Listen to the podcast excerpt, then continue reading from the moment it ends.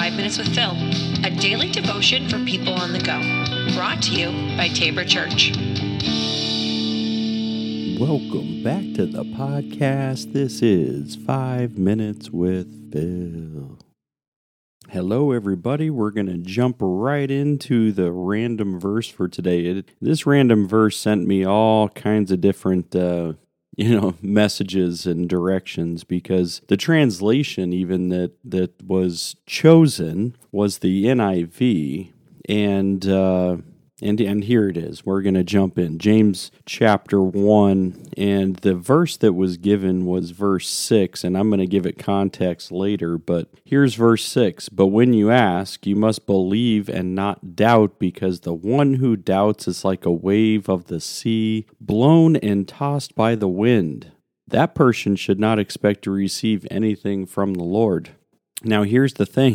When you initially hear that, what does it tell you? It's like, if you ask God of anything and you don't, and you've got even a shred of doubt, that guess what? You're going to be tossed away. It's not going to be done. Don't expect God to do anything. And here's the problem with it. I have gone through this life, and I have seen these false teachers and false healers that are out there saying, if you have enough faith, these healings will occur. And then what happens is that they usually slap them or hit them or push them down, and then they're like, let's move on to the next. And that person's either, it's got to be, there's a healing that occurred, right? And usually, if the healing doesn't occur, it's not because of the faith healer, right? It's not because of this false healer that actually is the problem. No, the problem is they use verses like these and others from the Gospels, and they say, we're going to blame the recipient, right? So you didn't have enough faith in order to be healed. And so you came to me looking for something, and it was actually your fault. And this leads to a lot of destructive behavior, because when people are clinging to something, right, they're clinging to the idea that this faith healer can bring something to them, and all they have to do is believe, right? And then when it doesn't happen like they want it to, then they always would say, well, this is on you, though. It's never on me as this charlatan who's out here trying to sell a product of healing. No, it's not on me. This is on you. You didn't have enough faith. You didn't have what it took. And now, why would you ever expect anything from God? I don't know if you've heard this before.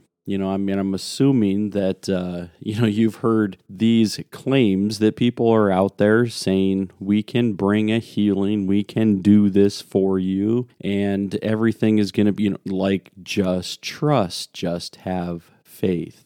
And I think that's a really destructive thing that can be pushed out there, much like the prosperity gospel, much like works righteousness, trying to be able to work for God's approval. All these things can be very destructive.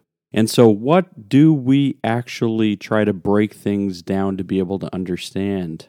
Because if you're reading a verse like that, and again, you're reading a verse like that out of context, and if you're just saying you must believe and not doubt, and you're like, how do I do that? And if you're asking me the question, I would say, I don't know how you can do that, because I don't know how I can do that. So if I don't know how I can do that, how am I going to tell you how to do that, right? So doubt is a natural part of who we are, right? And I've gone over this multiple episodes of this podcast before. I mean, since we're on 520 episodes or something like that, that we've gone over this idea of doubt. Every human being has doubts. And I'm not even just talking about doubts in faith and spirituality, but it's yes, there is. Every single person has doubts wherever they're at in their journey. Right? Even an atheist is going to have doubts about atheism, right? Even, so every follower of Jesus is also going to have some pieces of doubt. And if you're trying to be able to yell at people and say you're not allowed to doubt, and then all of a sudden they do, this chases people away. You can have these doubts, but you need to figure out a way to be able to handle them, to deal with them, to work through them, instead of just, keeping them in the corner, allowing them to fester. But let's go forward anyways. Let's go into this verse. Let's give it some context. And for that, I'm going to switch over to the NLT, the New Living Translation. And it's there that I think it gives, the translation-wise, it gives us a little bit more. So let's do 5-7, James 1, 5-7. If you need wisdom, ask our generous God, and he will give it to you. He will not rebuke you for asking. But when you ask him, be sure that your faith is in God alone. Do not waver. For a person with divided loyalty is as unsettled as a wave of the sea that is blown and tossed by the wind. Such people should not expect to receive anything from the Lord. So you can kind of see, especially verse 7, almost the same exact translation. But when you put it in context, what you start to be able to see is that he's talking about wisdom. And he's saying, where does wisdom come from? Right? And if, as followers of Christ, if we're saying, I need wisdom, then you seek out the source. Wisdom is personified in the Old Testament, in the Psalms, right? Wisdom is it has been, spoken of as a female too, in a female terms. But God is wisdom, and so this is what really James is trying to convey to us here today, is that if we're looking for wisdom and seeking out the source, right? We go to God, and He will not withhold it. He's not going to rebuke you for asking for wisdom, for having something that you don't currently have. God's not going to rebuke you for asking for wisdom. But this is where he's saying don't be having divided loyalty here. He's saying if you are trusted, if you are trusting God as the source of wisdom, and you're saying, God, I need wisdom, and then you let God give you wisdom, that's the source. But much of the time, we're treating God as a source and not the source. So we're going and we might ask God for wisdom, but then we're like, yeah, but I'm also going to seek out other spiritual advisors. I'm also going to, seek out, popular preachers, or I'm going to go and, seek out pop culture. I'm going to go out and seek out, celebrities who might have some words to speak on. And then you're going to say, here's all of my now group of wisdom, and let's see what I can dig through.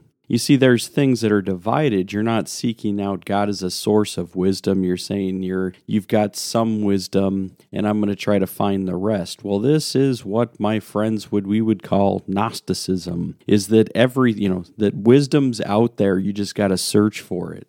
And if we're trying to be able to do that, of course, this is where James is saying, when we are unsettled like this, we're going to be tossed back and forth by the wind. We're going to be thrown in every direction if we're constantly looking for wisdom in all of the places. Every place you're looking for wisdom. And you're like, no, if God is the source of wisdom, let's ask God. God says He's going to give it to us freely. So consider that today. Are you seeking wisdom in other places? This is where God's saying, or James is telling us, don't expect anything then. God says, let Him be the source. God's a generous giver. He wants to give us wisdom. And so don't be divided in that area today. All right, consider it. We'll be back again tomorrow. Take care.